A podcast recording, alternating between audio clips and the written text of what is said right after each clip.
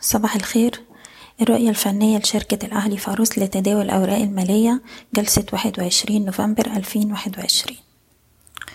الأسبوع اللي فات مؤشر EGX 30 قفل على انخفاض أسبوعي عند مستوى حداشر ألف تلتمية سبعة وتلاتين وده أقل مستوى ليه في تلات أسابيع. هو كده كسر مستوى دعمه اللي بنتكلم عليه على مدار الأسبوع اللي فات حداشر ألف تلتمية وستين نقطة وبالتالي تأكيد كسر المستوى ده هيفتح الطريق لمزيد من الانخفاض لمستوى الدعم التالي عند حداشر ألف مية وسبعين والحداشر ألف نقطة.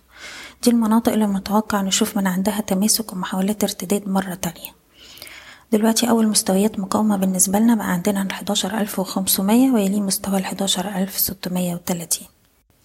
بالنسبة للسي اي بي هو كان وصل لمستوى الأربعة وخمسين وربع وبدأ يشهد من عنده ضغوط بيعية. يوم الخميس كان فيه انخفاض بأحجام تداول عالية. هنركز دلوقتي على مستوى الدعم بتاعه واحد وخمسين تمانين. النقطة دي مهمة جدا لأن لو حصل تأكيد لكسرها يبقى معنى كده هنشوف تراجع لغاية مستويات التسعة وأربعين والتمانية وأربعين جنيه. بشكركم بتمنى لكم كل التوفيق. إيضاح الشركة غير مسؤولة عن أي قرارات استثمارية يتم اتخاذها بناء على هذا التسجيل.